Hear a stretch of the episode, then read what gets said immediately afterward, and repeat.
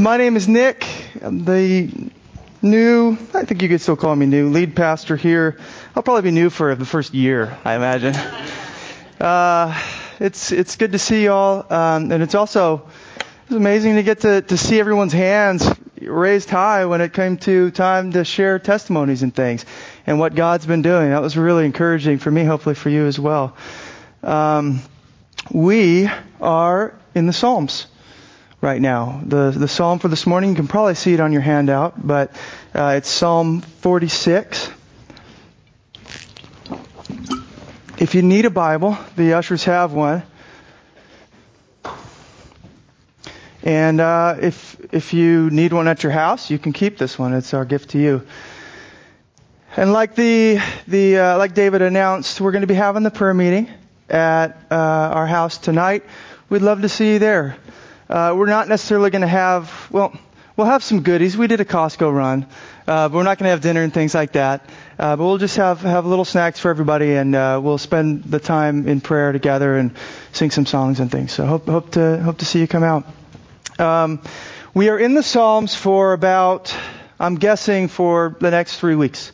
Um, we did Psalm 13 last week, and now Psalm 46. And one of the things I had said regarding the Psalms is there's this there's this troubling reality uh, in a fallen world, I suppose, where we can know a lot of things about God. We can hear and even to some degree understand and be able to spout it off, you know, different doctrine and other things like that. But sometimes there's this disconnect between what we know and um, what we feel. Uh, we don't feel appropriately in response to what we know of God. Uh, you've heard guys like Jonathan Edwards and, and, John Piper talk about this idea of uh, the light should be matched with the heat. In other words, what light comes in in terms of information should be matched with heat in terms of affection. And the Psalms help us, they teach us how to feel our faith. With that being said, I wanted to read Psalm 46. Um, not altogether different in theme from last week, actually, um, but a lot of rich, good stuff here. So we'll read it, I'll pray, and we'll just get right into it. I got a lot for us here this morning. Psalm 46. Start with the uh, superscript there. To the choir master of the sons of Korah, according to Alamoth, a song.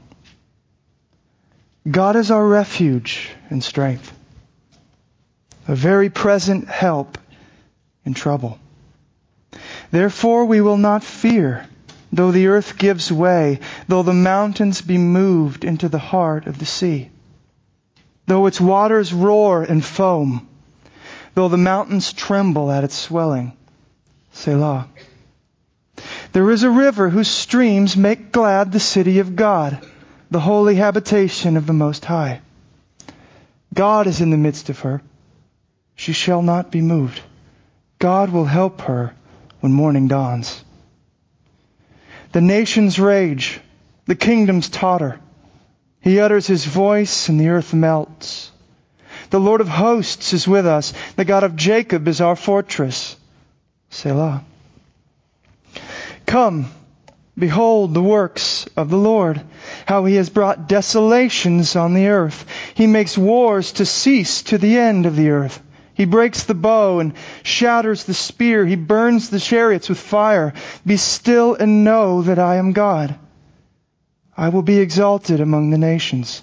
I will be exalted in the earth. The Lord of hosts is with us. The God of Jacob is our fortress. Selah. Let's pray.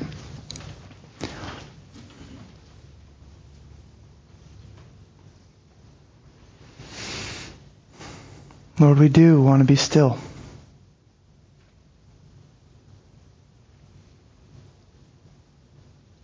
We fill our days with noise.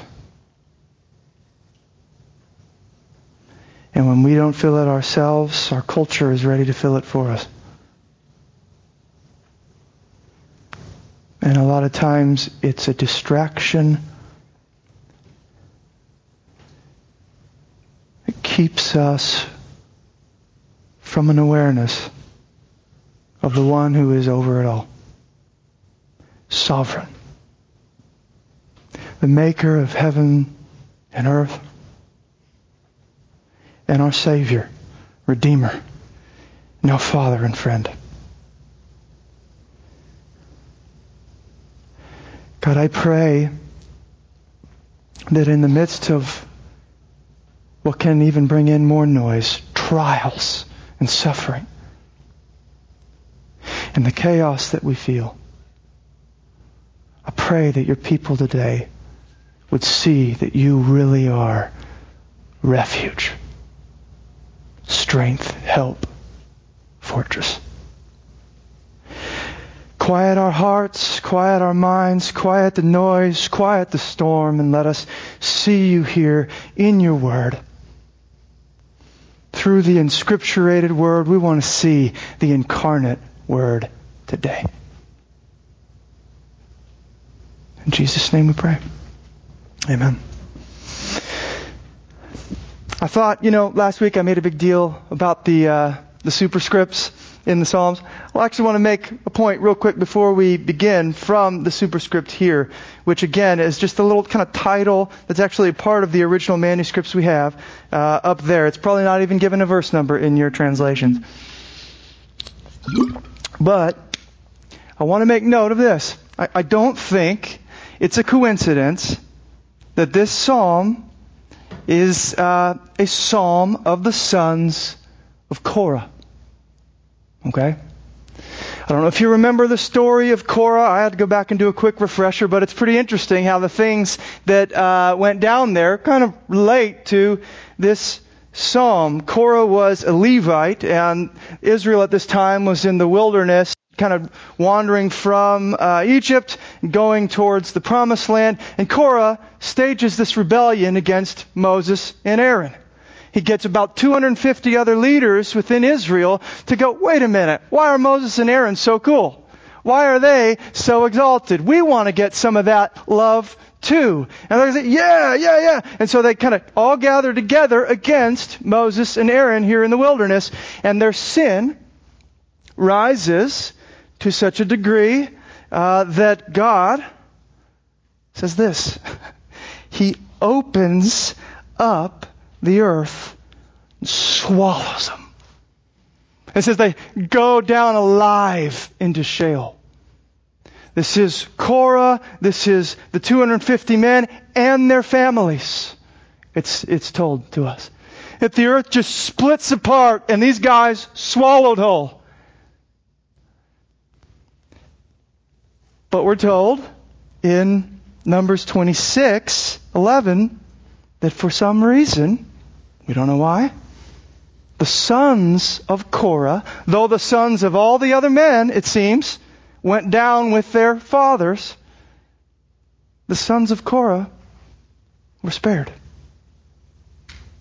Don't know why? All you can do is attribute it, I think, to sovereign grace. And I just thought, you know what? That's exactly where we are, right? We should be down in the pit. The earth should have just opened up for us, swallowed us whole, but instead, by sovereign grace, we're standing and we know God as a fortress, even in the midst of chaos, even in the midst of a shaking earth. We know Him as our protector and as our Savior. And we don't know why. We can't give a reason why. It's the mystery of this kind of love that gives rise to Psalm 46's. And I think the sons of Korah have some of that in their mind, perhaps. They're aware we don't even deserve this. God is a fortress. And when the earth is shaking and giving way, He's still merciful to His people.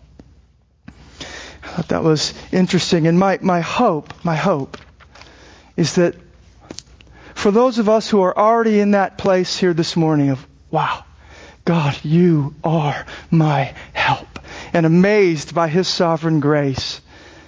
This sermon would just kind of be fuel for that fire. But for those of, of you who aren't in that place, kind of wondering, where is God? What's going on? My prayer is that this sermon would stir up the embers of your devotion to Him and you would see Him afresh in that way with the sons of Korah. Now, um, I'm going to organize my thoughts this morning under three headings. The first is uh, an, an ironic contrast. I want to look at an ironic contrast. It shows up in verses 1 through 7. Then I want to look at an ironic command, which we see in verses 8 through 11, and then we will land on an ironic Christ. And look at how all that we see in this psalm is headed towards our Savior, His cross and resurrection. So, an ironic contrast first, verses 1 through 7. What I want to do here is actually walk through these verses line by line. And I trust that as we move through, the contrast we'll start to become clear and you'll, you'll know what I'm talking about. But first, I want to read just verse 1. It says this God is our refuge and strength, a very present help in trouble. A couple notes for us here as we begin to look at our psalm. I was, I was moved by the first three words, but right now I just want to make note of the first two words. God is. God is. This psalm begins somewhat differently than Psalm 13 that we looked at last week.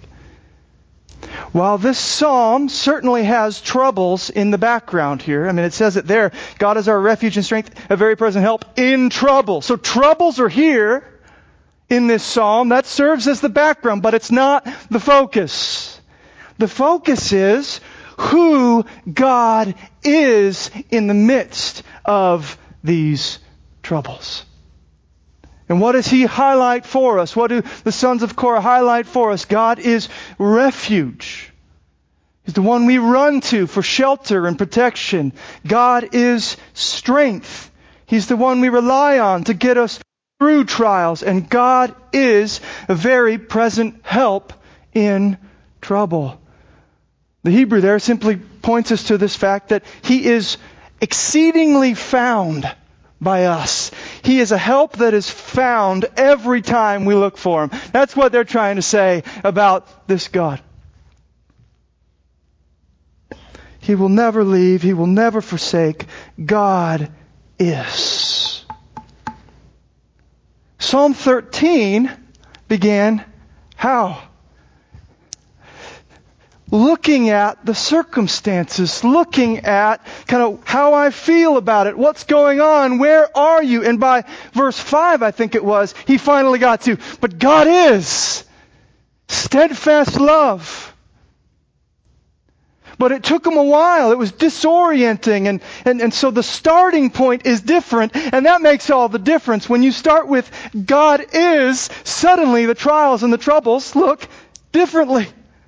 In fact, if you, if you read on in verse 2, that's why he goes on to say, Therefore we will not fear. Because God is these things, we will not fear even in the midst of devastating trial. So the question here at the beginning even is, who is God for you? If I were to ask you to give some descriptors, tell me, how are you experiencing God right now? Who is He? What would you say? Would you say absent? Would you say somewhat schizophrenic? Sometimes He's for me, other times He's against me.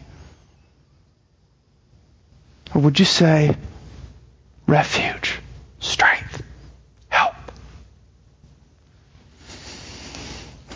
Now, the third word in this verse don't worry, we're not going to go this slow through the entire psalm.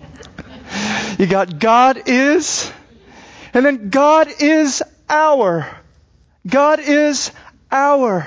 I want you to notice the first person plurals throughout this psalm. There is no I, me, myself. It's, it's our, us, we.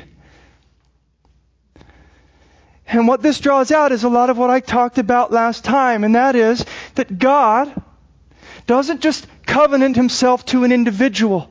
He covenants himself to a people. And he is all of these things with us together. He is our refuge, our strength, our help. And we get something different sometimes in the culture and in uh, the church even these days. You get this sense of kind of, it's about me and Jesus, kind of anti-authoritarian, anti-institution. Uh, it's about me and Jesus and whether or not I assemble with his people, that's really of no consequence. He just cares about my heart and my closet time. But we can't, we can't buy into that deception, you guys. I'm so glad you're here because you haven't. You haven't bought into it. Because when we go off like that, we actually cut ourselves off from vital nutrient for our soul. We are the body of Christ.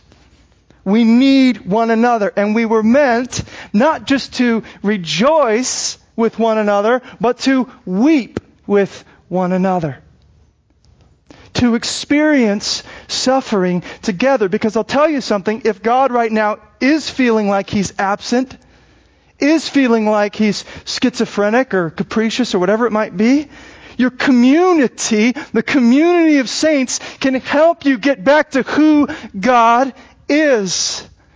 You hear Sean or you hear others sharing about how God answers prayer and you think, He's a very present help in times of trouble. I wasn't feeling that. You see, suffering already trends towards isolation, does it not? We don't want our theology to lead us there as well. Does that make sense? God is our. Let's get the our back in our troubles. That was all just intro stuff. Now, verses 2 and 3. This is where we start to see the first part of our contrast coming into view. Remember, we're looking at an ironic contrast in verses 1 through 7. Verses 2 through 3, let's read them. Therefore, we will not fear. Though the earth gives way, though the mountains be moved into the heart of the sea, though its waters roar and foam, though the mountains tremble at its swelling. Selah just to get this out of the way, nobody knows what Selah means, okay?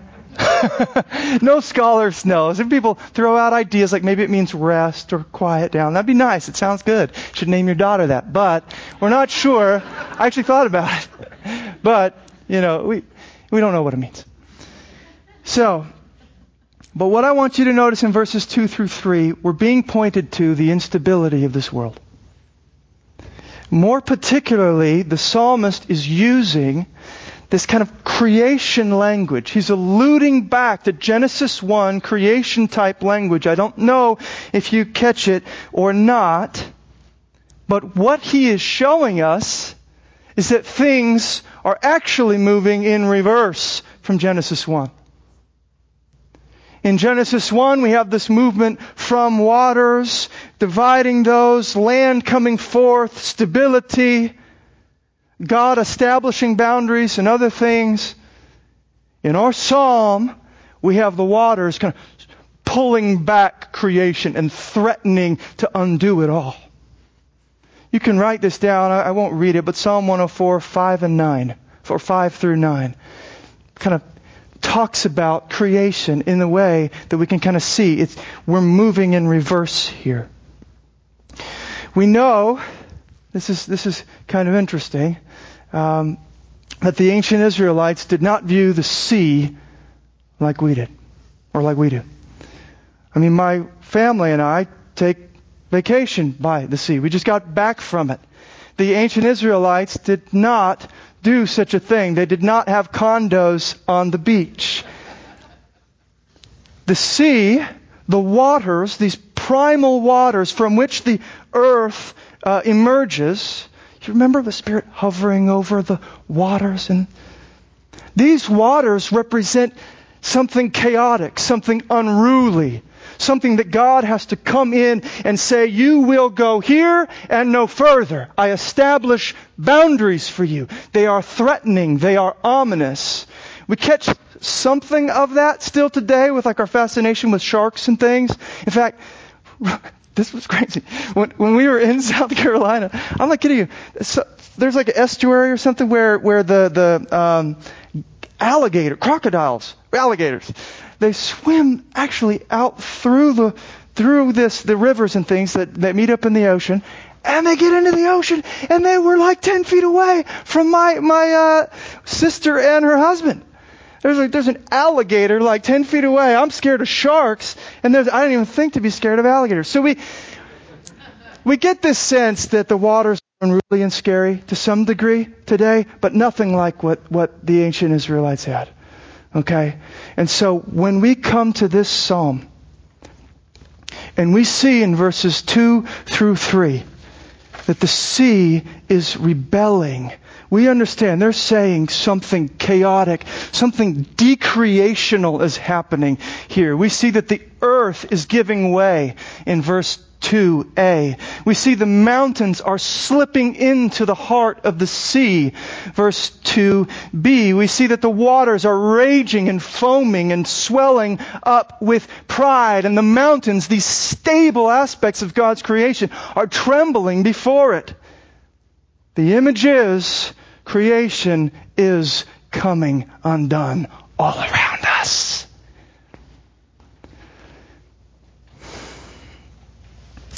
And what this highlights for us is the disorienting nature of trial. Right?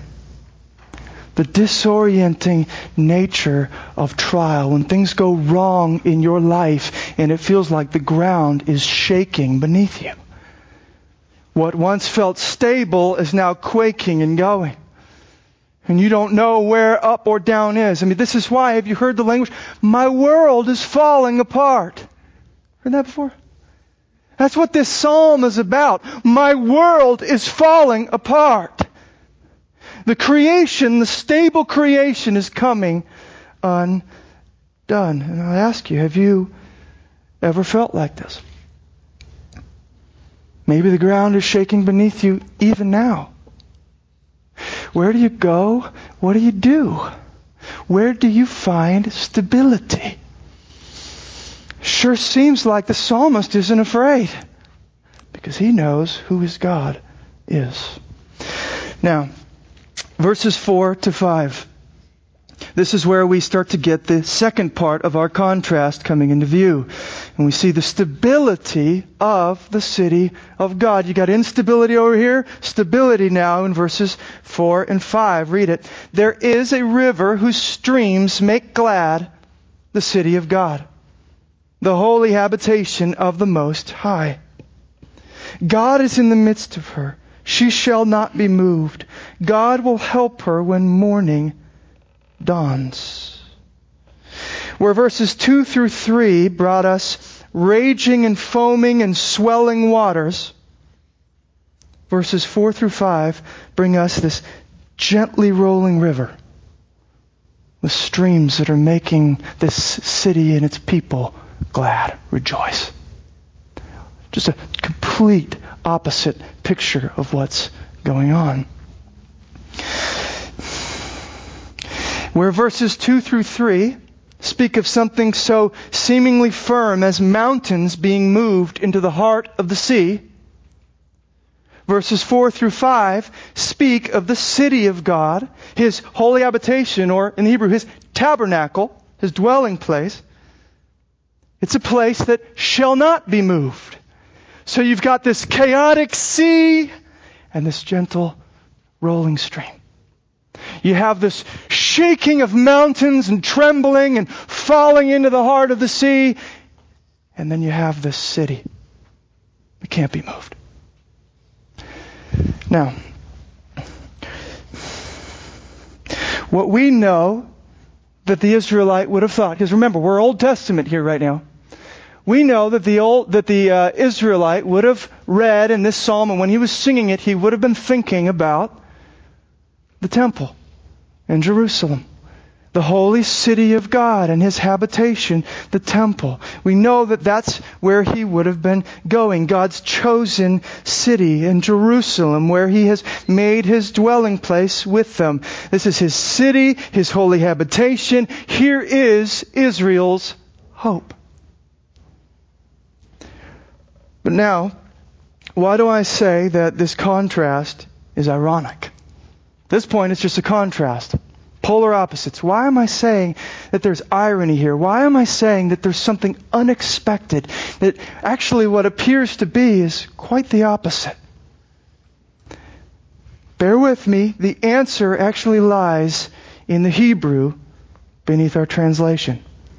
Because the words there is in uh, verse 4, there is a river, okay? There is, is not in the actual Hebrew. It's a, it's an interpretive rendering. We have to do our best to get it into English. But what I want to show you is when we remove the there is and we put verse 3 with verse 4, some irony comes into view. Let's read this. It says, though its waters roar and foam, though the mountains tremble at its swelling, a river whose streams make glad the city of God. One commentator suggests, and I agree, let me read this to you, that we are to understand verse 4 as a comment on verse 3. So, what are these surging, destructive waters? But a river. Even a cosmic disaster is totally controlled and purposeful in the hands of the Lord. Are you with me here? What appears to be, to our eyes, a raging sea, when we consider who God is and His sovereignty over all of history, those waters prove to be a gently rolling stream, working for our joy in His glory. Another quick Israelite history lesson. This is very interesting, you guys. In the temple itself, Solomon's temple, they actually picture this reality for us. There was this big bronze basin that they called the sea. It stood in the courtyard of the temple. They actually called it the sea. Okay? Now, it um, was over 14 feet in diameter, 7 feet high, could hold 12,000 gallons of water. So we got this huge thing here. What was it used for? The washing of the priests. And so what is the implication of this sort of stuff? What is God trying to teach his people? I rule over the sea. That chaotic, scary, unruly place, I rule it, I domesticate it for your good I use it to wash. I use it to cleanse. I use it to bless. It's not out of control from me. I'm the God who sets boundaries and works for the good of my people. So, these raging waters in verses 2 through 3 are not what they seem. They seem boundless and destructive, but they are given banks and channeled by Yahweh for the satisfaction and joy of His people. They are, in fact, the river whose streams make glad the city of God. Let me ask you this. If when I was saying, oh, have you ever felt like the ground is shaking beneath you? Have you ever felt like your world is coming undone? Like it's all just slipping back into the sea?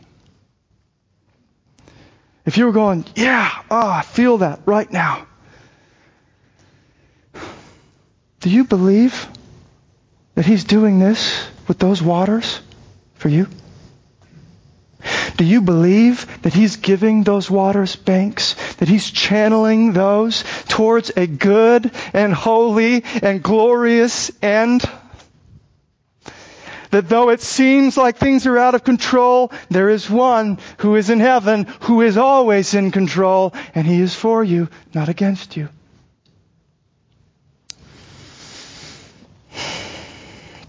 Now, verses 6 through 7.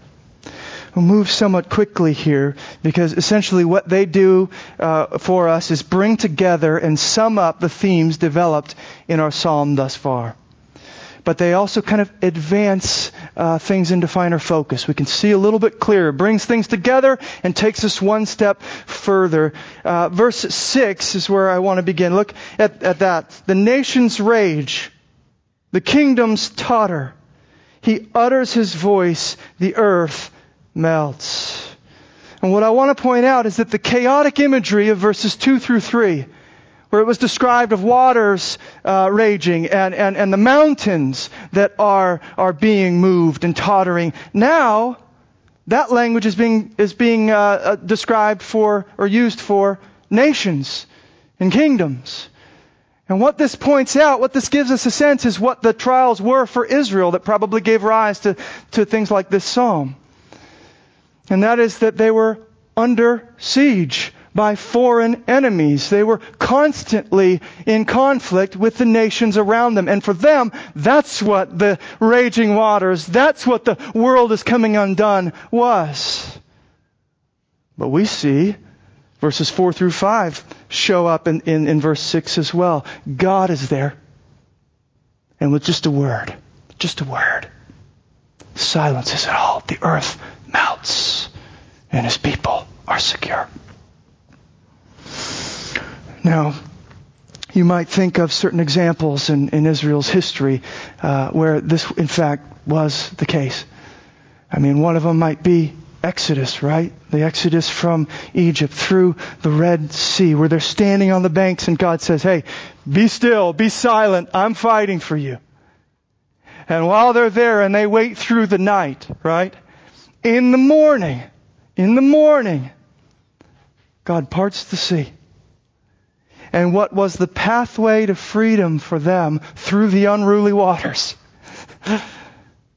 was in fact the tomb of their enemies. He conquers, he overcomes, and his people are safe. The raging sea becomes a gentle stream for his people. You might think of when Assyria was coming against Israel, trying to take Jerusalem from Hezekiah. And Sennacherib is, is giving all of these, uh, all these boasts and threats. The Yahweh is not going to be there for you when I show up. And Hezekiah, what does he do? He runs into the temple. God, do you hear these threats? Show up for your people. Be exalted in our midst. And what happens? Well, Israel, uh, the people of Israel go to sleep. They do nothing. They are where I'm going with this, why am I? They are still, okay, and know that He is God. Okay. They do nothing. They go to sleep, and in the morning, in the morning they wake to find that the angel of the Lord killed, I don't even remember how many of their enemies. 185,000 men. And the Assyrians run. He takes the chaos, he takes the unruly circumstances, and he moves them towards a good end. But Israel was often feeling these nations like the sea. I don't know what it is for you. I don't know what's coming in at your life, but you know. And he wants to do the same thing that he did with them. He wants to show up powerfully, tame those waters, and use them for your good. In verse um, 7, we're given the refrain of this psalm. It's repeated if you notice there in verse 11.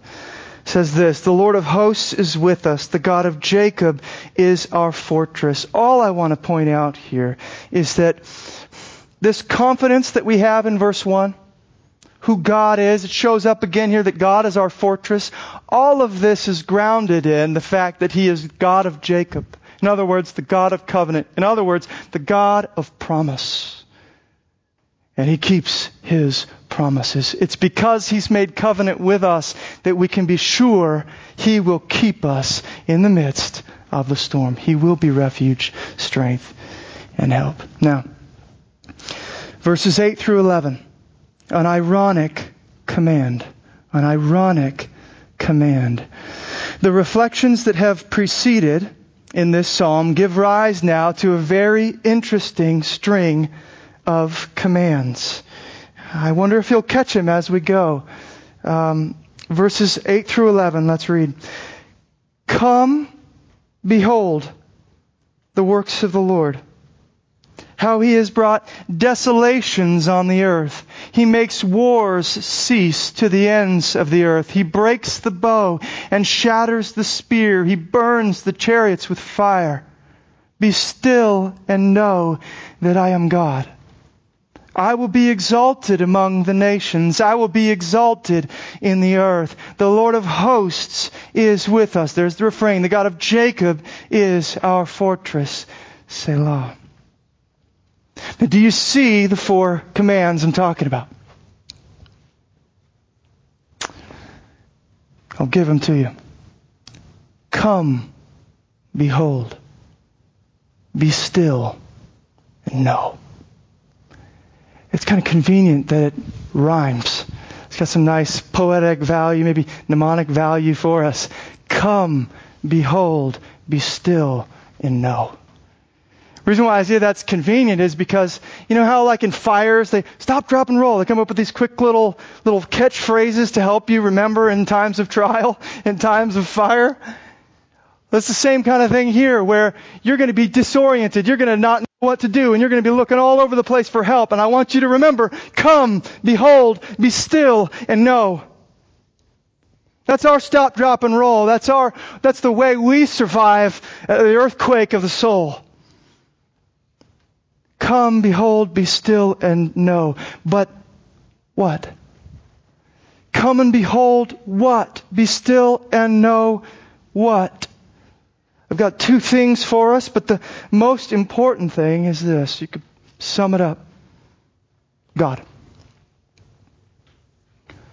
Come and behold, be still, and know God. God is the one, Yahweh is the one who's made all the difference in this psalm. Okay? Because He is very present and helping in our trouble, we don't have to fear. Verses 1 and 2. Because He is in the midst, He is in the midst of the city, she won't be moved. It's His presence that makes all the difference. Because the Lord of hosts is with us. The God of Jacob is with us. He is our refuge, our strength, our fortress. He's the one we run into, okay? Not some other place, not even a building, not even a group of people. He is the object of our come and behold, be still and know.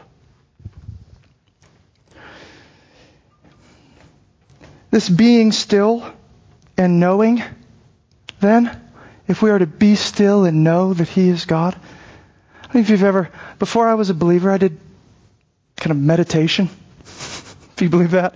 I was trying to seek God. New Age kind of meditation stuff. And you want to know what they have you do? They want you to be still. But they want you to know nothing. They want you to keep doing a mm, until your mind is filled with nothing. And then you have peace. Then you have stillness. That is not the way we go. We get stillness not by emptying our mind, but by filling it with God. We get peace that way. That's what our meditation looks like. Be still and know me. And then peace will come into the heart, even in the midst of radical circumstance. Second thing I want you to note from, from uh, verses 8 through 11 that we are to come, behold, be still and know is God's present and future victory. You see, come and behold the works of the Lord there in verse 8. We're supposed to know that He is going to be moving towards peace and He will be fully and finally exalted in the earth over all the nations, over all the waves. That's where history is going, and he wants us to know this. And it's crazy when you look at the language because it says, Come and, and behold the works of the Lord, how he's brought desolations to the earth. You go, we just had this incredible vision of peace there in verses 4 and 5 and a little stream and we're all like dancing by the stream and now we're talking about desolations. But look at what kind of desolations he brings. This is awesome. He makes wars cease. He makes war on war. He breaks the bow and shatters the spear. That's the kind of violent. He gets violent with, with implements, instruments of violence. Shatters them. He burns the chariots with fire. He's making war on war. He's putting to death death. He's cursing the curse. That's the kind of violence. Those are the kind of desolations we're talking about here. And we are called to hope in this present, partially, and coming fully victory. By faith, drawing that back so that even in the midst, even when the world is quaking around us, we are stable in the city of God. Now, why do I say that this command is ironic? What's ironic about come, behold, be still, and know? Why do I say that's unexpected and it accomplishes kind of the opposite of what you would think? Well, think about your trials. Think about your troubles. Think about what you're prone to do, what you want to do. If the world was coming, if this ground was shaking right now, how many of you would just kind of stand here like, cool? No, we'd all be like, ah, you know, running for the doors, and some of us would have better earthquake training than others. We'd know we gotta, I don't know what you're supposed, you're not supposed to go to the doorway anymore. You're supposed, I don't know what you're supposed to do. I still need to learn. But we would be moving. We'd be trying to save ourselves. We'd be at work. We'd be going, right? Give me a sword. I'll take the enemy. That's how we respond intuitively, naturally to our trials.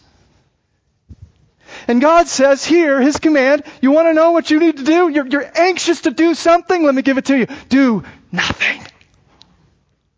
Stop. Just come, behold what I'm doing. Be still and know who I am. That's enough for you. This is why, in the title of this sermon, I called it a call to active passivity. It's ironic. It's not what we normally would, would do in our trials, but we're to be ferociously aggressive in our passivity. You could call it the fight for faith. We are fighting to believe.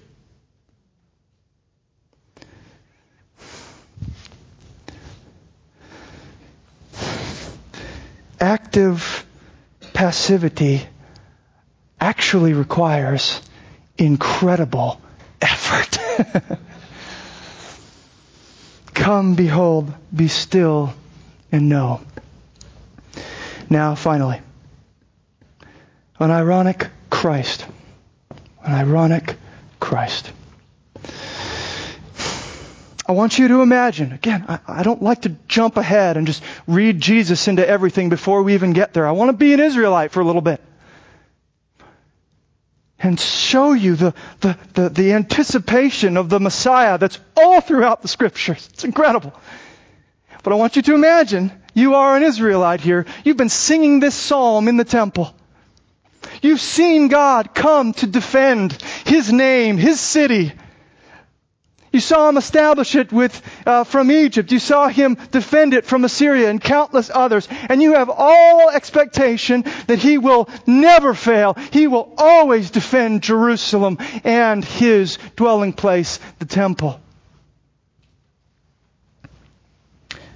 And then, the sin of your people rises to such a degree that there is no more remedy. And Ezekiel tells us that, that um, the glory of the Lord departs from the temple. The very presence that makes it a stable place. Not the temple building, not the walls. God leaves. And he exposes them to the nations, in particular to Babylon. And Babylon comes in, desecrates the city, desecrates the temple, even takes the sea breaks it into pieces so they can haul the bronze back to Babylon. You're watching this and you're thinking, I mean, we sang Psalm 46s here in this pile of rubble. Where is God? Where is His holy city? Where is His temple? Where are His promises? Where is His covenant? Has He left me? No. Cue the Christ, the Messiah, Jesus. he would show us when he came that Israel and its temple and all of its dressings were symbols and shadows pointing forward to his person and work. He is the real tabernacle of God's presence.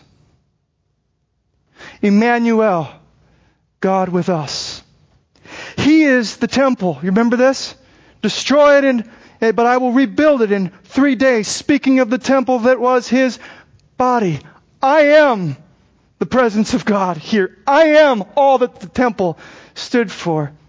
And he teaches us no longer are we going to worship on this mountain or even in Jerusalem, but in spirit and in truth. He connects us to the heavenly city, where in Hebrews 12:28, when it says, "We have come in Christ to a kingdom that what? Cannot be shaken.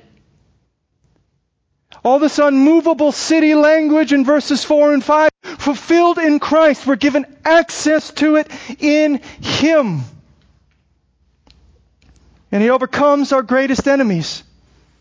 Not Egypt, Assyria, or Babylon, but Satan, sin, and death. And He fulfills the covenant made to Jacob. In him, every promise is yes and amen. But, but, but, but, but, he does this in an ironic way. In a way that no one was expecting. He does this, he fulfills this psalm, he sings this psalm. I gave it away. he fulfills all these things by singing this psalm show you what I mean. As the chaotic sea of nations raged against him, Gentile, Jew, and their rulers were told in Acts 4. He was still, was he not? He was, a, he was aggressive in his passivity, on his knees, sweating drops of blood, aggressively trusting his Father. Peter, put down that sword. Shall I not drink the cup that the Father has given me? John 18, 11. And what was in the cup? What was in the cup as the nations came? What, were, what wasn't in the cup but the, the furious sea of God's wrath? against yours and my sin. Shouldn't I drink the cup that the Father has given me? Put away your sword. This is a kingdom unlike no other. I conquer in an ironic way. No one thinks I'm winning right now, but I am.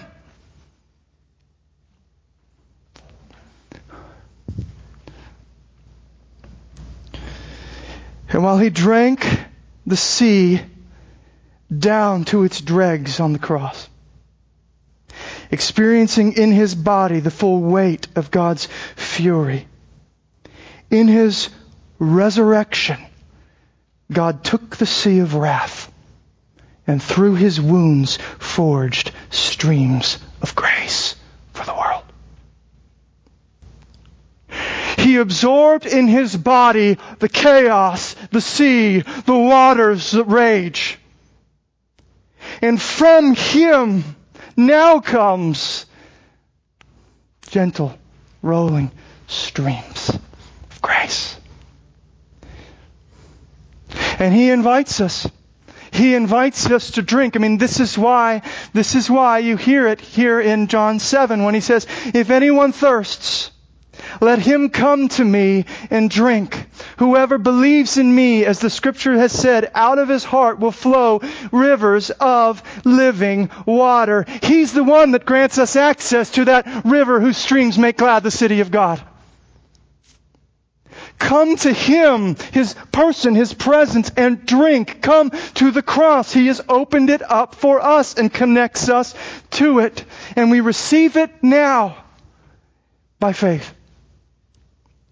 He paid for my sin. God is for me, not against me. Everything, every sea becomes a stream now for me in Christ. We receive it now by faith, and we will follow that stream until it shows up in the new heavens and new earth, and we drink from it right there. Think about this. I know we're, we're, we're don't worry, we are we are done here in just a minute. Stick with me. John speaks in Revelation about how after the Son, by the sword of his mouth, okay, with a word, the earth melts, by the sword of his mouth, puts to death the kings of the earth. Judgment. Okay? Lowers it all. After that, New Jerusalem comes down out of heaven. You want to know what it says? No temple there. This is, this is right there in Revelation 21 and 22. There is no temple there. Why? Because God and the Lamb are the temple. There is no night there. We are now in the eternal dawn. Why? Because God and the Lamb are there. Not because there's a sun. There's no sun either. There will be no sea there.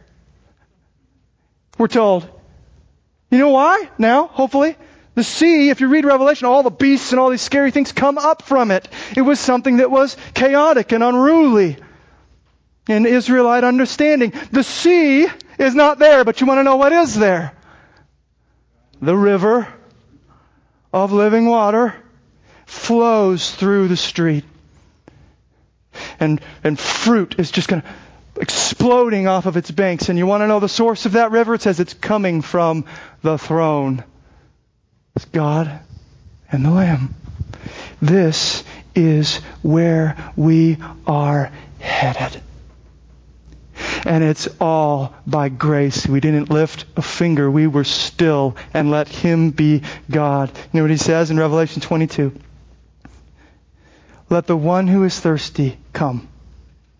Let the one who desires take the water of life without price. Stop your striving, stop trying to earn it, and receive it without price. Not because it's cheap, but because He paid it all. And so he sings this psalm to us. He takes the sea and turns it into that river, and he, he gives it to us freely by faith and soon by sight, and all by grace. And therefore we can now sing this psalm back to him. He is the one that takes all the themes of the Psalms to their end. He is our refuge, our strength. He is the evidence of God's very present help in time of trouble. He is our fortress. And He is the one that we are called to come stand before. Behold, come, behold, be still and know He is God and Savior. Sit there at His cross. Be in awe of what He has done and be assured every raging sea will turn for you into a gently rolling stream. Let's pray.